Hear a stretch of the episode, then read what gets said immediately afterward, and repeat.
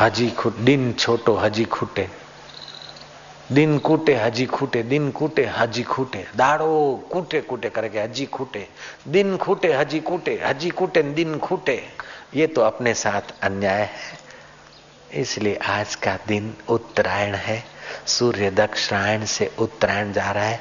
ऐसे ही हमारा चित्त भी भोग से समय को बचाकर योग के तरफ़ चल पड़े। यही आशाराम की प्रार्थना है। हरिः ओ।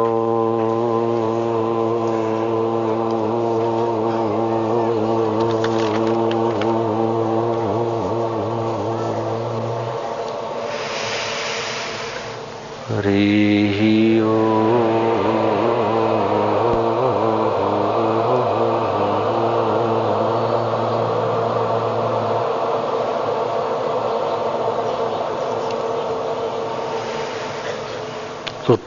એટલે સારા કાર્યો કરવાના શુભ દિવસો. મોટામાં મોટી રાત. અને એકત્રીસ જૂન મોટામાં મોટો દિવસ. ત્રેવીસમી માર્ચ બરાબરના રાત દિવસ. ત્રેવીસમી સપ્ટેમ્બર બરાબરના રાત દિવસ. સંક્રાંતિ મના સમ્યક પ્રકાર से अपने विचारों के परिवर्तन को संक्रांति बोलते हैं।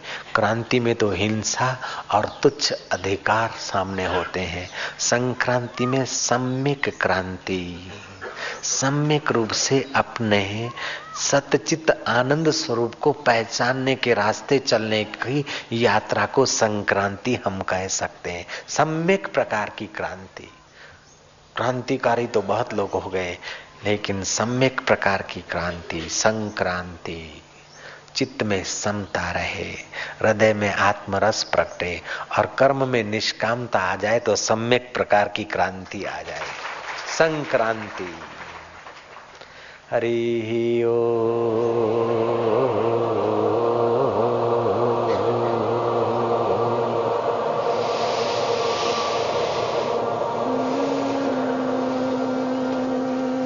ફરીથી ઊંડો શ્વાસ પ્રાણ બલ કો બઢાવો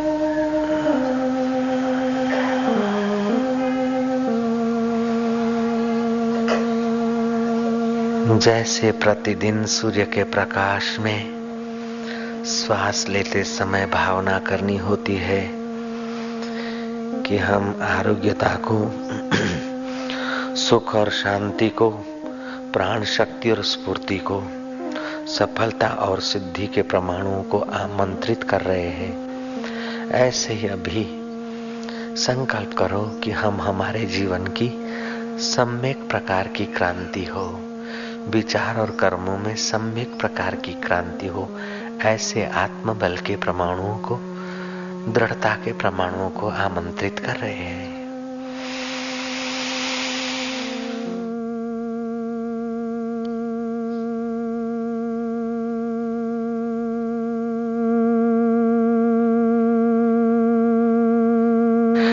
नाड़ियाँ शुद्ध हो रही है। तुम्हारे पाप ताप नष्ट हो जाते हैं। इस प्रकार के प्रयोग करने से तुम्हारा तन निरोग, मन पावन और बुद्धि में बुद्धिदाता का आनंद प्रकाश बढ़ता है। नानक जी ने ठीक कहा है, भय नाशन, दुर्मति हरण, कली में हरि को नाम निश दिन नानक जो जपे, सफल हो सब काम। भय दूर हो जाएँगे। मति तेजस्वी होगी और तुम्हारी कामनाएँ सफल होगी। हरि नाम का प्रभाव, हरि नाम के ध्यान का प्रभाव, हरि नाम के गुंजन का प्रभाव। आप थोड़े दिन करिए, फिर देखिए। बहुत बहुत लाभ होता है। हरि हरि ओ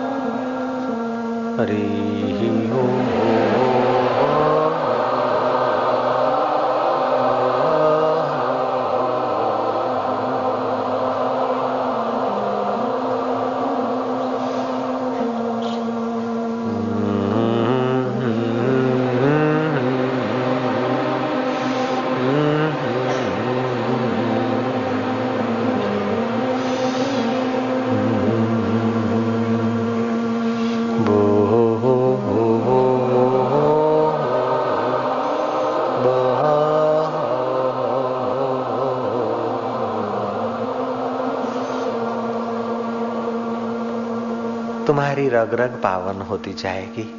तुम्हारा रक्त का कण कण हरि नाम से पवित्र होता जा रहा है। तुम हरि को प्यार करने से सचमुच में हरिमय होते जाओगे। कल युग में भगवान नाम जब कीर्तन की बड़ी भारी महिमा है। तुम उस परमात्मा को प्यार करते जाओ, जिस परमात्मा ने तुमको कथा कीर्तन की जगह पर पहुँचाने की प्रेरणा दी है।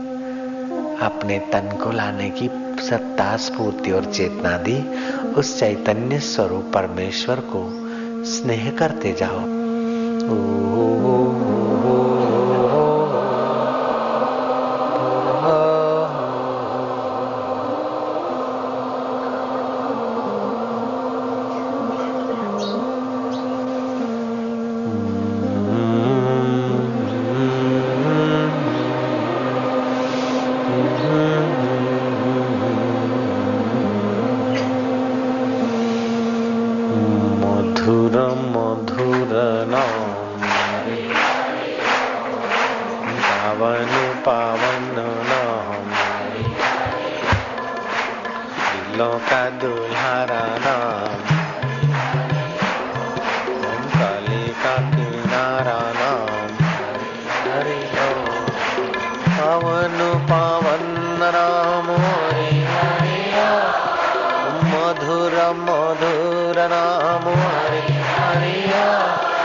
दिलों का दुलारा नाम।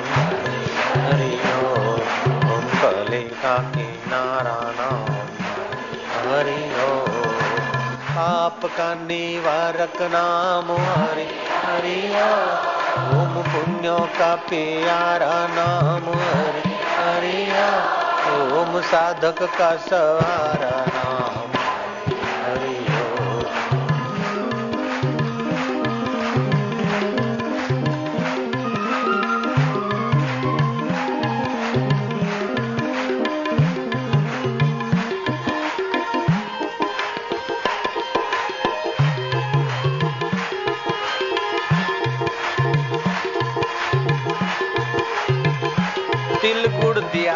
आणि गोड गोड बोला।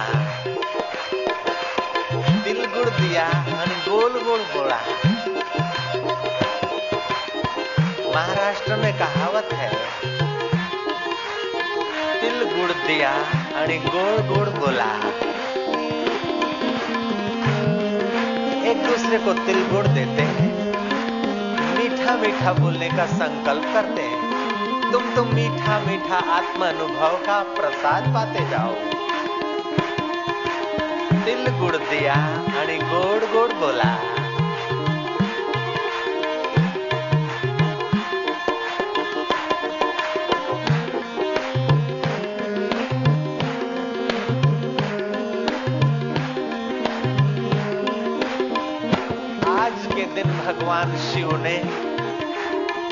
दक्षिण में ऋषियों को आत्मधन दिया था।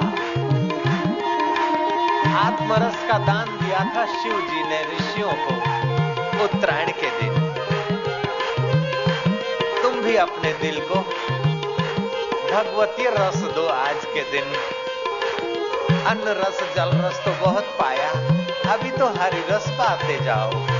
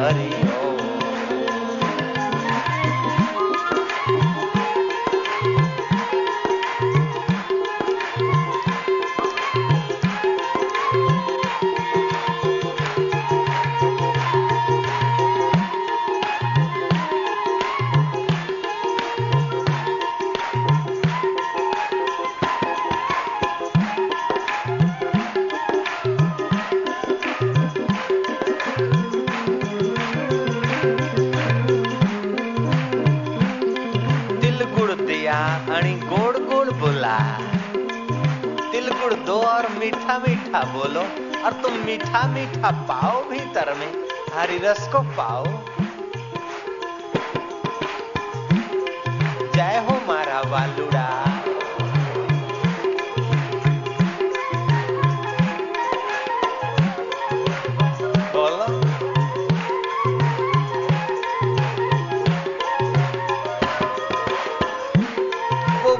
धन भागी रही होगी जो ग्वाल और गोपियाँ नाचे होंगे। हरी रस का पान किया होगा वो बंगाल की धरती धन्य रही होगी जहाँ गौरांग ने कीर्तन करवाया होगा।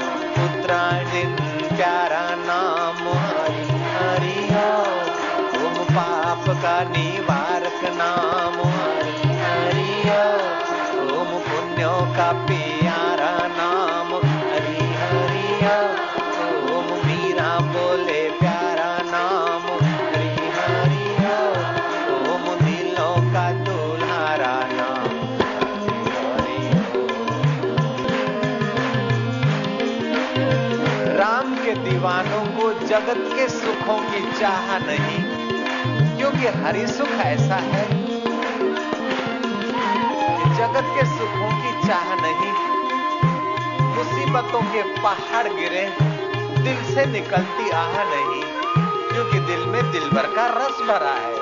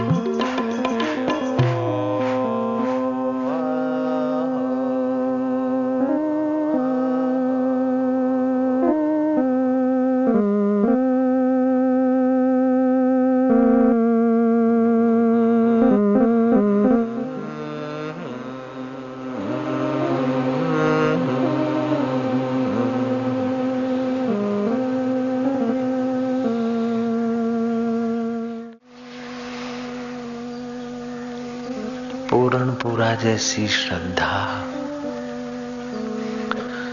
पूर्ण पूरा जैसी गुरु भक्ति तू मेरे दिल को अपने रंग से रंगी रखना।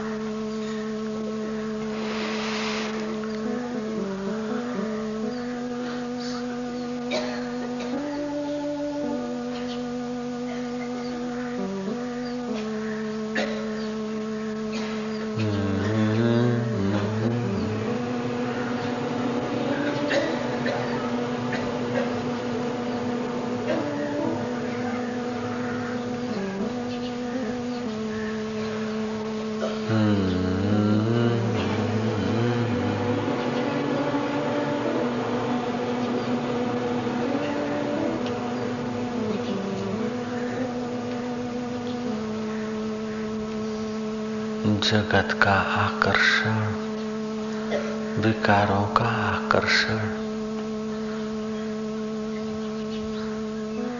कई जन्मों से हमें ठगता आया है। अब उन विकारी आकर्षणों से हमें बचाकर तू निर्विकारी आत्म सुख के तरफ़ ले चल प्रभु। हे मेरे पुण्य, हे मेरे इष्ट देव, मेरे गुरुदेव, हे मारा वालुड़ा। मृत्यु कभी भी हो सकती है। मृत्यु कभी भी हो सकती है। मृत्यु कहीं भी हो सकती है। मृत्यु किसी भी निमित्त से हो सकती है। बीता हुआ समय वापस नहीं आता। वापस नहीं आता नहीं आता नहीं आता। खोया हुआ समय किसी कीमत पर वापस नहीं मिलता।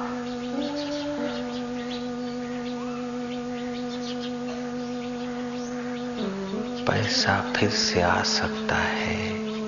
स्वास्थ्य फिर आ सकता है। किस्ती मझधार से निकल सकती है, लेकिन बीता हुआ समय फिर नहीं आता। मृत्यु कभी भी हो सकती है, कहीं भी हो सकती है, किसी भी निमित्त से हो सकती है। बीता हुआ समय फिर नहीं आता नहीं आता। और मरना अनिवार्य है। सब छोड़ जाना अनिवार्य है। सब छूट जाएगा ये अनिवार्य है। उसके पहले जो सब में है, जो सब है, उसका ज्ञान पाना अनिवार्य हो जाए। उसमें शांत होना अनिवार्य लगे और उसी को प्रीति करना अनिवार्य लगे। उसी का रास्ता दिखाने वाले संतों की कृपा पाना अनिवार्य लगे। जीवन धन्य हुए बिना नहीं रहेगा।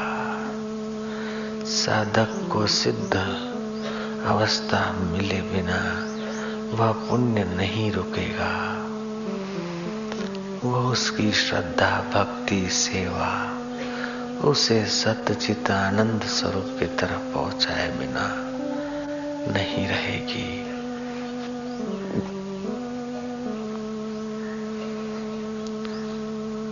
भगवान का भजन करने वाले चार प्रकार के जापक माने गए हैं। एक वे लोग जप करते हैं, जो भगवान का नाम का उपयोग करके अपना पेट पालन करना चाहते हैं, भिख मंगे। भगवान नाम से अपनी इच्छाएँ, वासनाएँ तृप्त करना चाहते हैं। दुकानदार दुकानदार और भिख मंगा स्वभाव के लोग। भगवान नाम का जप करके भगवान नाम की आड़ में अपना गुजारा और विषय विलास करना चाहते हैं। दूसरे वे होते हैं जो पहले से इच्छा वासना या धंधा बनाना नहीं चाहते। भगवान के लिए भगवान का जप ध्यान करते हैं। सत्संग सुनते हैं, जप करते हैं, ध्यान करते हैं, और वे आगे बढ़ते हैं। आगे बढ़ने से उनकी कीर्ति, उनके पास सुख सुविधाएँ, धन सामग्री का बाहुल्य भोगी लोगों का संग। वे लोग फिर भगवत भक्ति का फल, भोग और भोगियों का संग पाकर उसमें उलझने लगते हैं। पहलों की अपेक्षा ये कुछ ज़्यादा पवित्र है। फिर भी असावधानी का दोष है।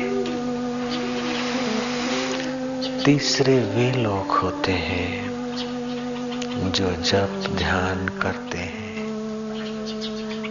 किसी को पता न चले, ऐसे गुप्त, परम आस्तिक होते हुए भी नास्तिक जैसा जीवन जी लेते हैं। जैसे राजा सुसेन के मित्र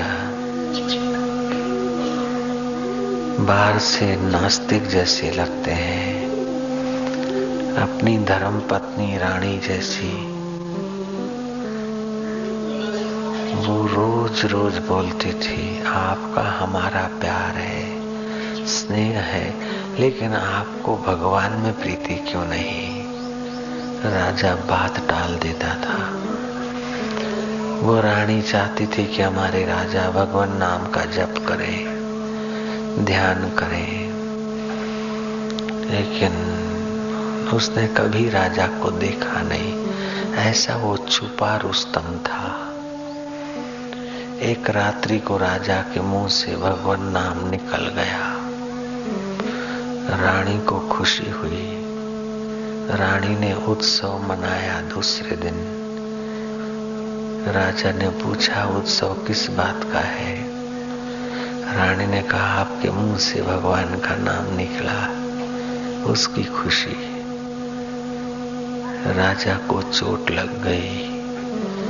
भगवान नाम की गुप्त भक्ति रात को करवट लेते हुए, क्या गुप्त भक्ति और भगवान नाम मेरा निकल गया?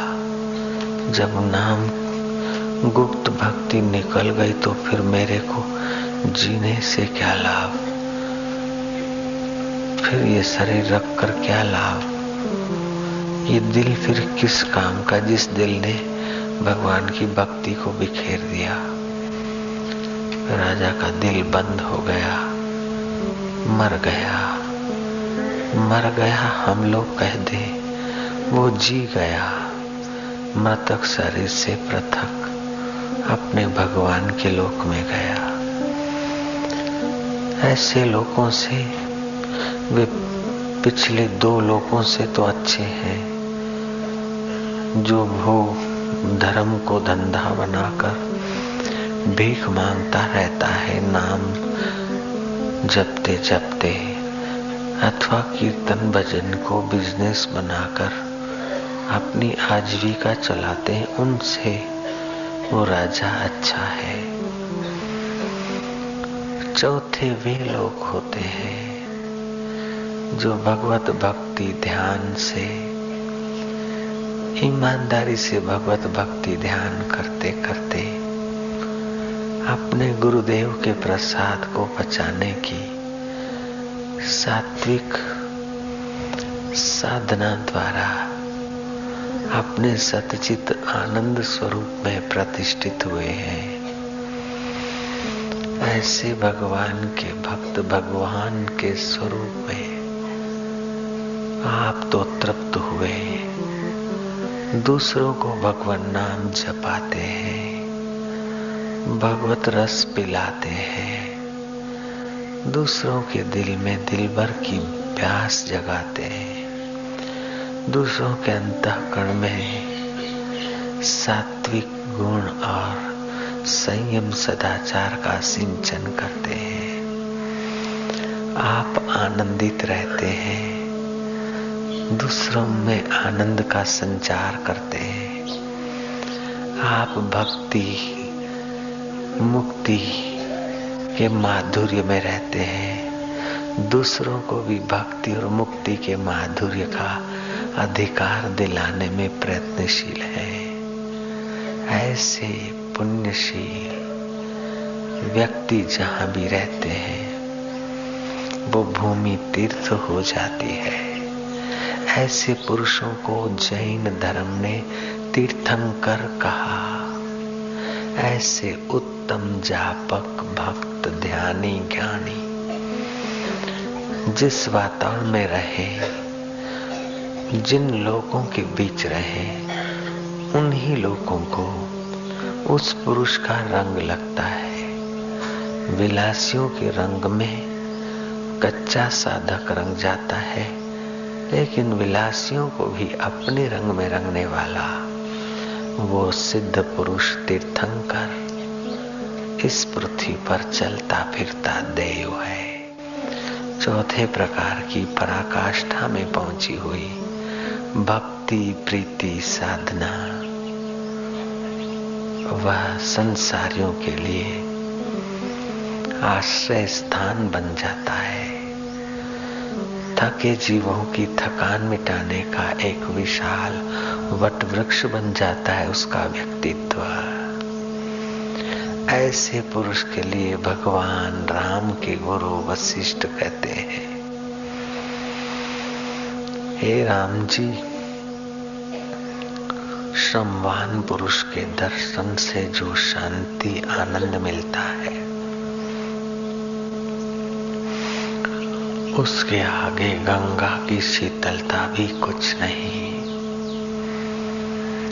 गंगा तो शरीर को शीतलता देती है, लेकिन ऐसे आत्मरामी संत तो अंतकरण में इस जीव को हृदय, इस जीव का हृदय शीतल करने की पवित्र शांति देते हैं। व्रत उपवास नियम संयम। चांद्रायण व्रत करने से पुण्य मिलते हैं और वो पुण्यात्मा स्वर्ग में जाता है। लेकिन ऐसे सम्मान पुरुष के दर्शन से तो स्वर्ग भी कुछ नहीं। ऐसे ब्रह्म सुख को भोगने का अधिकार साधारण आदमियों को भी मिलने लगता है। अष्टावकर कहते हैं, तस्य तुलना के न जायते। जो चौथे प्रकार के जापक ध्यानी ज्ञानी है, ऐसे पुरुषों के होने से ही अभक्तों में भक्ति का संचार, नास्तिक में आस्तिकता का संचार, अशांत में शांति का संचार अज्ञानी में ज्ञान का संचार। अनाथ में अपने नाथ के साथ मिलने का बल। ये सब अपने आप होने लगता है ऐसे आत्मरामी पुरुषों के संपर्क से।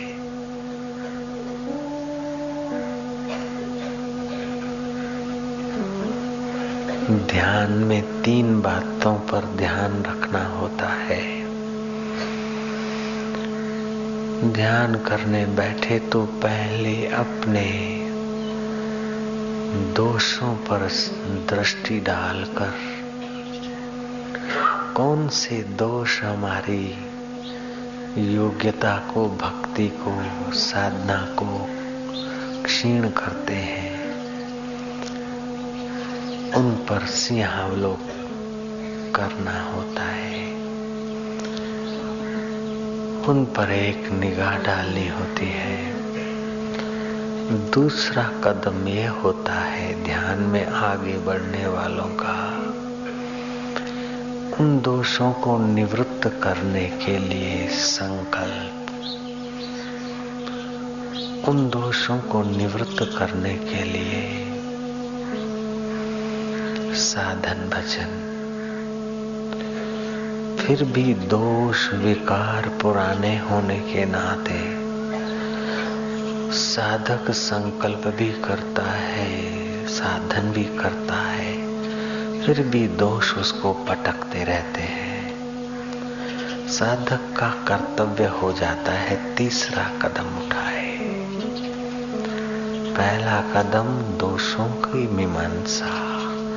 दोषों को चुन कर अपने आगे देख ले। दोषों को ढूंढ ले, अपने दोषों को निहार ले। दूसरी बात, अपने दोषों को निकालने के लिए साधन भजन में, ध्यान में प्रवेश पाए।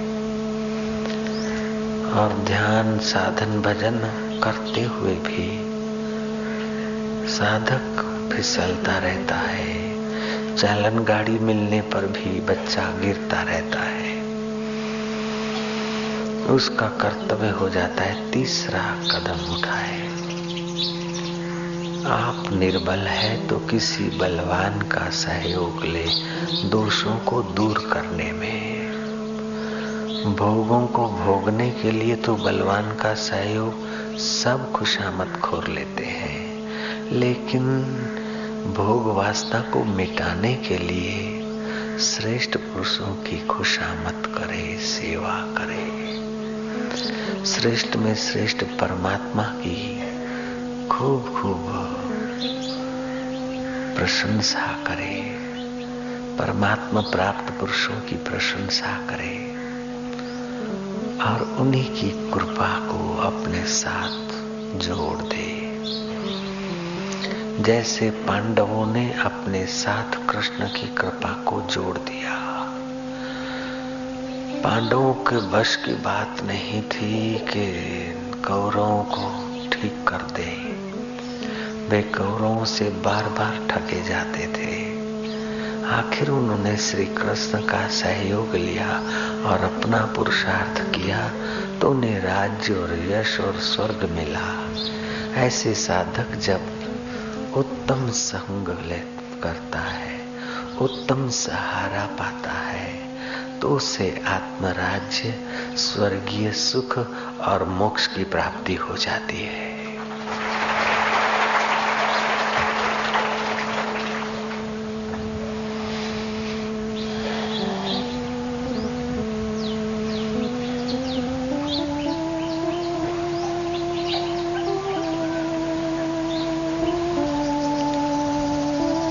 दुर्जनों की सेवा और दुष्टों का संग, भोगियों का सहवास साधक के लिए विष के बराबर हो जाता है। सज्जनों की सेवा, सत्पुरुषों का संग हर सत्य स्वरूप का ध्यान ईश्वर प्रीति अर्थ सत्कर्म साधक के लिए टॉनिक हो जाता है। सत्संग तो साधक के लिए टॉनिक नहीं, अमृत हो जाता है। सारे सदगुण सत्संग से और भगवत भक्ति से प्रकट होते हैं। भगवत प्रीति की तीव्र इच्छा से, भगवत प्राप्त महापुरुषों की कृपा से सदगुण पनपते हैं। विलासियों की कृपा से दुर्गुण पनपते हैं। भोगियों के संग से दोष पनपते हैं और योगियों के संग से गुण पनपते हैं।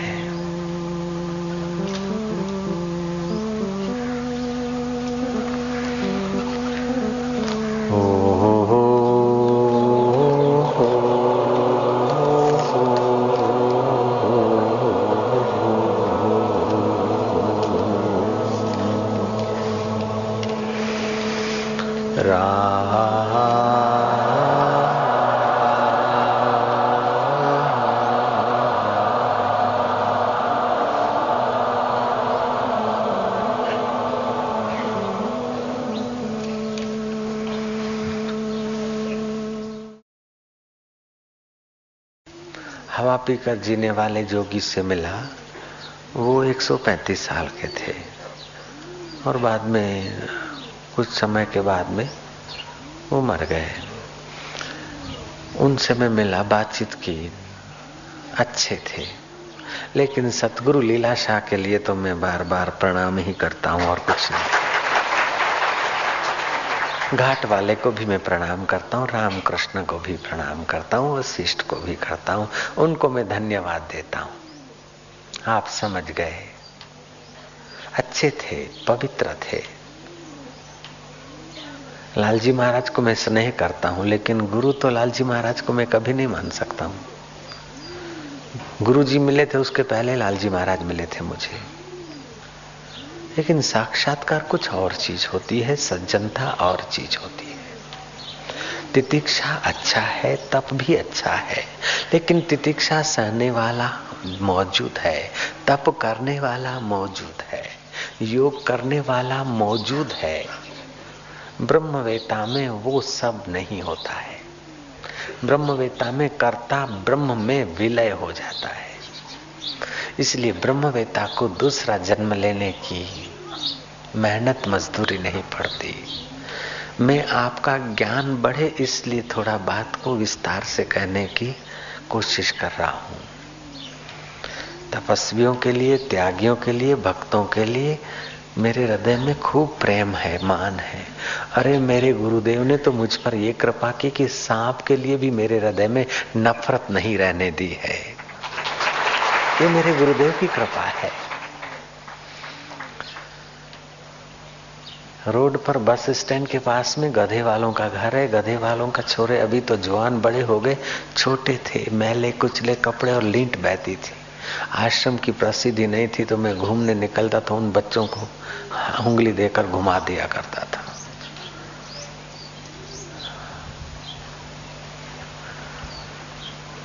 और वो बच्चे खेलते तो मैं पत्थर उठाता। मैं कह, लगाता हूँ कि नहीं नागे? मैं नांगी जैसे कि मापू नहीं नांगे। नहीं, नांगी जैसे।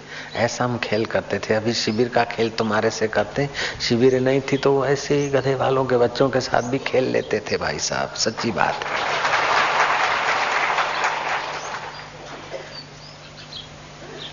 जैसी कृष्ण। ईश्वर की ऐसी व्यवस्था है कि अगले जन्म की स्मृति गर्भ तक तो रहती है। लेकिन गर्भ से जब अपान वायु धक्का मार के बाहर निकाल देते तो वो नाड़ी दब जाती है, स्मृति खत्म, अगले जन्मों की। अगर वो अगले जन्म की जन्मों की स्मृति बनी रहे तो आदमी परेशान हो जाएगा। बचपन की या जुआने के सुख दुख की स्मृति अभी परेशान कर देती है तो जन्मों की स्मृति कितना दिमाग खाली कर देती इसलिए ईश्वर ने व्यवस्था की है। जिसके पास मनोबल ज़्यादा है, योग बल है, वे अपनी कई जन्मों की स्मृति जागृत करके देखते हैं, लेकिन निर्लेप रहने की क्षमता है। ऐसे लोगों को ही अगले जन्मों की स्मृति जगाने का अधिकार है। दूसरे लोगों को तो स्मृति भुलाने में ही मज़ा है। इसलिए कभी चेष्टा न करें कि अगले जन्म की स्मृति हो जाए।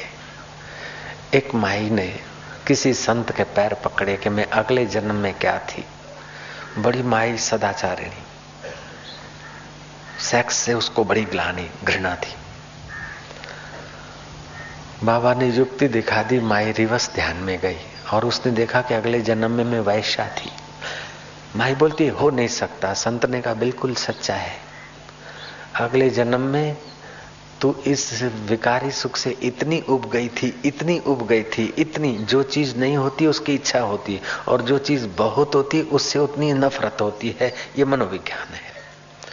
तो तू वैसा थी इसलिए इस तुझे सेक्सुअल नफरत सेक्सुअल भोग ने इतना थका दिया, इतना उबा दिया, कि वही उबान और थकान का भाव, स्वभाव तेरा इस जन्म में दिख रहा है, और तू भगवान के रास्ते चलिए है, मेरा आशीर्वाद है। ऐसे कई लोग भजन करते हैं भीख मंगों की नाई। हाय राम हाय राम हाय राम। अपने भगवान नाम को बिक्री करके गुजारा करते हैं। वे ढोंगी, पाखंडी और नाम को, नाम के प्रभाव को बेचने वाले होने पर भी अच्छे तो माने जाते हैं। अच्छे? ये कैसे? जैसे एक कहानी सुन लो। एक धर्मात्मा राजा ने आदेश दे रखा था कि इस तालाब में धार्मिक लोग नहाते धोते, कोई मच्छी नहीं मारेगा। अगर मच्छी मारेगा तो उसको सजा दी जाएगी। दिन को कोई मच्छी नहीं मारता था, रात को एक मछुआ। क्योंकि कोई मच्छी नहीं मारता तो बहुत मच्छियाँ थी। तो एक मछुआ रात को आ जाता था। राजा को किसी ने खबर दी, राजा ने देखा कि मैं देखूँगा। राजा रात्रि को गए अपने सैर करते हुए घोड़े पर। मछुआ ने तो जाल डाली, देखा कि ये राजा ही हो सकते हैं। अब मैं मरा। मछुआ ने जाली फेंक दी। मच्छियाँ भी छोड़ दी। और खुद मच्छी पकड़ने को तो गया था तो कपड़े तो ऐसे ही थे। वो सारे कपड़े वपड़े फेंक फाक के, एक छोटा सा कटी कपड़ा बांधकर, अपने अंग को मिट्टी मलकर अंधेरे अंधेरे में बैठ गया। राजा का घोड़ा नज़दीक आया। राजा ने तो देखा कि मच्छी मार नहीं है तो साधु बाबा है। महाराज की जय हो करके राजा चुपचाप प्रणाम करके चला गया। उस मछुआ ने देखा कि मैं बेईमानी से साधु का ढोंग करा हूँ। जो राजा मुझे सजा देते मृत्यु दंड भी दे देते वो राजा मुझे प्रणाम करके गए। भगवान के नाम और साधु के वेश में कितनी शक्ति वाह, उसका मन बदल गया, वो भगवान नाम लेता रहा और साधु बन गया। ऐसे झूठ मूठ में भी जो भगवान नाम लेता है तो नाम के प्रभाव से उसको रोटी तो मिल ही जाती है दस बीस पच्चीस रुपया जो उसकी डिमांड होती है। लेकिन नाम रटन से अंतकरण पे अपने शरीर के केंद्रों पर, रक्त पर, स्वभाव पर, नाम का प्रभाव तो पड़ेगा। अनग आलस से भी जपता है तो मंगल दस दिशाओं होता है। ऐसा तुलसीदास जी का कहना है, तुलसी अपने राम को रीझ बजो या खींच भूमि फेंके उगेंगे उल्टे सीधे बीज। तो कालांतर में ऐसे लोग दूसरे, तीसरे, चौथे जन्म में भक्ति नाम भले ढोंग से जपा है लेकिन नाम महाराज उनका भी कल्याण कर देता है। ढोंग से जपने वाले, नाम को धंधा बनाने है राम है राम। मैंने ऋषिकेश में एक भिकमंगे को देखा दूर से।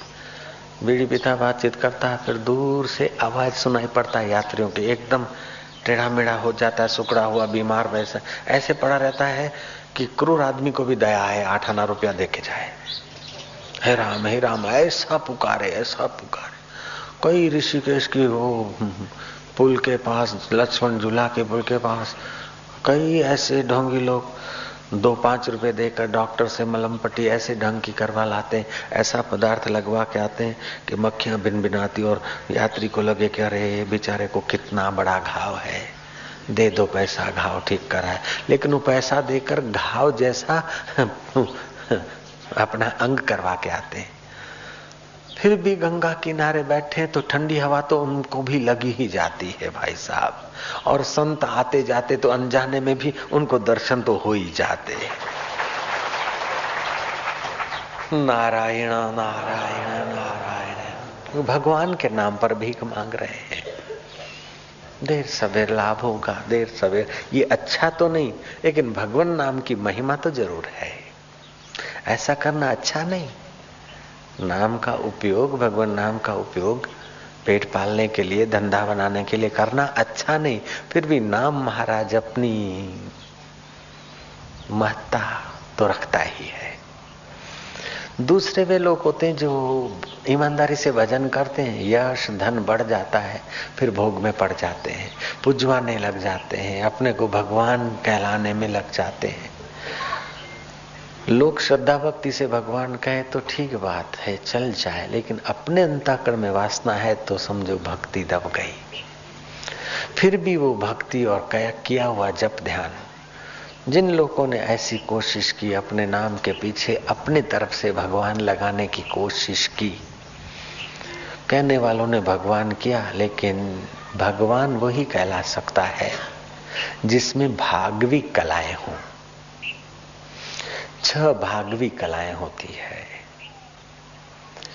यश, श्री, ऐश्वर्य। वैराग्य।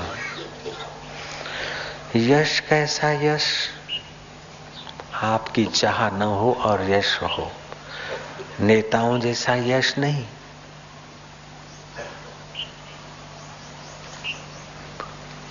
सेठों जैसा यश नहीं कि पैसा देकर यश करा दिया। ऑटोमेटिकली यश हो। ये भागवी लक्षण है। यश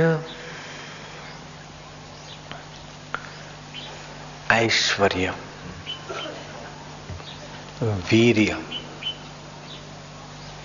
वीर्य माने क्या ऐश्वर्य तो समझ लिया वीर्य माने क्या वीर्य माना जिस दोष को जिस वस्तु को जिस समय छोड़ना चाहते हो छोड़ने के लिए कोई आयास न करना पड़े द्वारका डूब रही तो डूब रही है।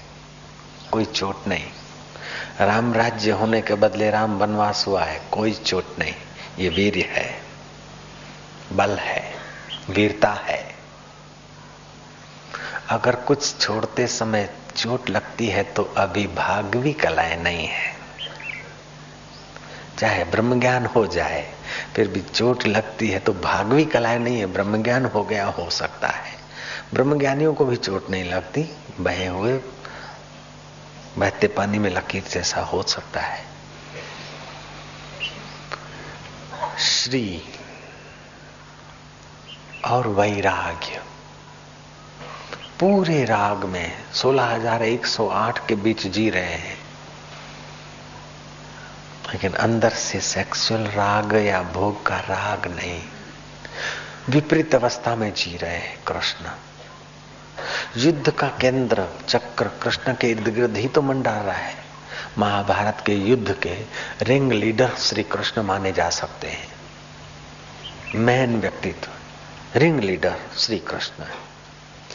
फिर भी श्री कृष्ण के चित्त में कितना वैराग्य भागवी कलाएँ उत्तरा के गर्भ की जब रक्षा करने की बात आई उत्तरा ने उसको क्षमा कर दिया, अश्वत्थामा को। उत्तरा की समता की जब बात आई तो श्री कृष्ण ने अपनी समता के दर्शन कराए। पांडवों और कौरवों के बीच मेरे हृदय में अगर राग और द्वेष न रहा हो, जिसके चित्त में राग और द्वेष नहीं रहता तो वैराग्यवान है। रागी में द्वेष रहेगा। द्वेषी में राग रहेगा। मैं किसी से द्वेष करता हूँ तो किसी से राग ज़रूर होगा और किसी से राग करता हूँ तो किसी से द्वेष ज़रूर रहेगा। अगर मेरे हृदय में शुद्ध वैराग्य है तो मैं प्राणी मात्र से प्रेम ही करता हूँ। और प्रेम का ज्वलंत प्रमाण श्री कृष्ण बता रहे हैं। संधि दूत होकर गया, समझौता के लिए और एक भी न मानी। पकड़ लो इस ग्वाले को, ऐसा करके अपमान युक्त व्यवहार करने वाले दुर्योधन के प्रति। मेरे हृदय में कभी द्वेष न रहा हो तो। और शरणागत पांडवों के प्रति मेरे हृदय में कभी भी राग न रहा हो तो। मेरे चित्त में समता ही रही हो तो उस समता की परीक्षा अर्थ ये उत्तरा का पुत्र जीवित हो जाए। वो पुत्र जीवित हुआ और उसी का नाम राजा परीक्षक पड़ा। वैराग्य। पहले त्याग करना पड़ता है, ये चीज़ नहीं खाऊँगा, ये छोड़ो, धन छोड़ो, दान करो, पुण्य करो। ये जब पुण्य, दान बढ़ता है तो वैराग्य आता है। वैराग्य आता है तो श्री लक्ष्मी, ऐश्वर्य, ये तो छाया बन जाती है। वैराग्य आएगा तो भागवी लक्ष्य अगर साधना समाधि करता तो भागवी गुण भी आएँगे। किसी में एक आए, किसी में दो आए। कुल आ जाए छह तो वो भगवान है।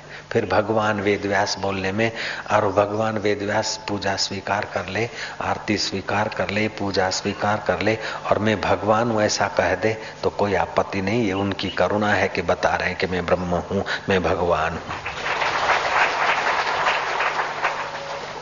भागवी कलाएँ न हो और कोई भगवान होने के स्वप्न देखे तो वो कुछ स्वप्न हो जाते हैं।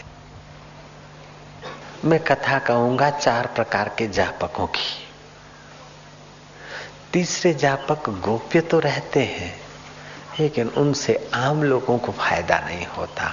और चौथे जो भगवान के भक्त जापक हैं, वो अपने साधन काल में सब कर कर आके फिर समाज में आ जाते और उनके संपर्क से दूसरों की भक्ति, दूसरों का ज्ञान, ध्यान बढ़ता है। भगवान ने गीता में भी कहा कहा, चतुर्विधा भजनते माम, जना सुकृतिनो अर्जुना। आर्थ अर्थार्थी जिज्ञासु ज्ञानी च भरत प्रियो ही में ज्ञानी। ये चारों अच्छे हैं, सुकृत हैं, अच्छे हैं, लेकिन ज्ञानी तो मेरा आत्मा है। काशी में दो पंडित मिले थे। दुरंदर पंडित उस जमाने के, कवि कालिदास और दंडी सन्यासी। अब दो, रुपए की दो अठन्नी। लोग बोले, इन दो पंडितों में कौन, किसका दर्जा ऊँचा?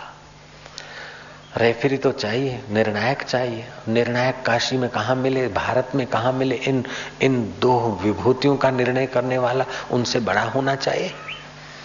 निर्णायक को कहाँ से लाना? साधारण आदमी इन कवियों का निर्णय क्या करे? दोनों कवियों ने उपासना कर रखी थी, सरस्वती की आराधना करके, सरस्वती जो कह देगी वो मान्य होगा। कवि कालिदास ने और कवि दंडी ने सरस्वती साकार विग्रह की अर्चना, उपासना करके आवाहन किया और सरस्वती प्रकट हुई।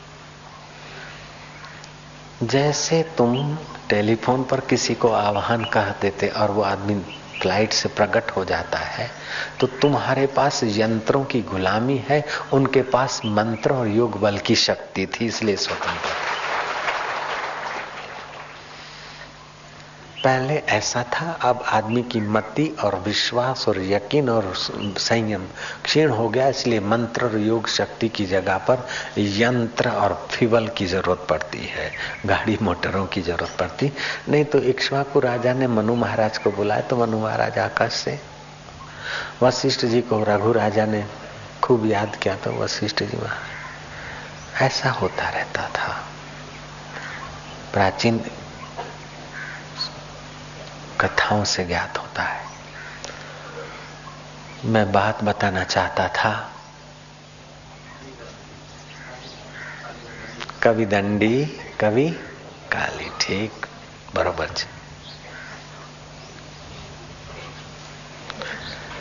सरस्वती जी प्रकट हो गई।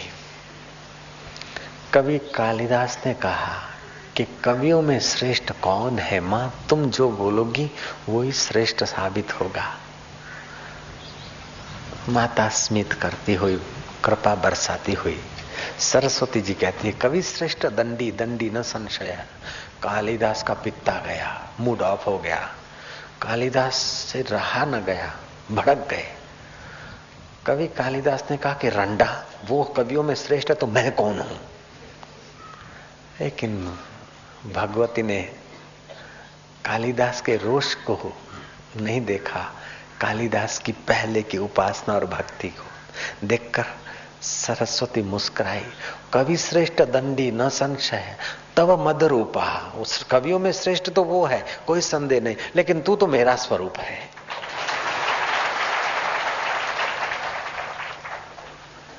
कबीर बोलते हैं, भला हुआ हरि बिसरियो, सिर से टली बला। भगवान से पूछो कि ऐसा कहते हैं, क्यों? बोले, कबीर तो मेरा स्वरूप है। साधु में श्रेष्ठ तो तुम हो, लेकिन कबीर मेरा स्वरूप है। तो हो गए ना परम श्रेष्ठ। कवियों में श्रेष्ठ तो दंडी है, लेकिन कालिदास तुम तो मद रूपा हा तू तो मेरा स्वरूप है।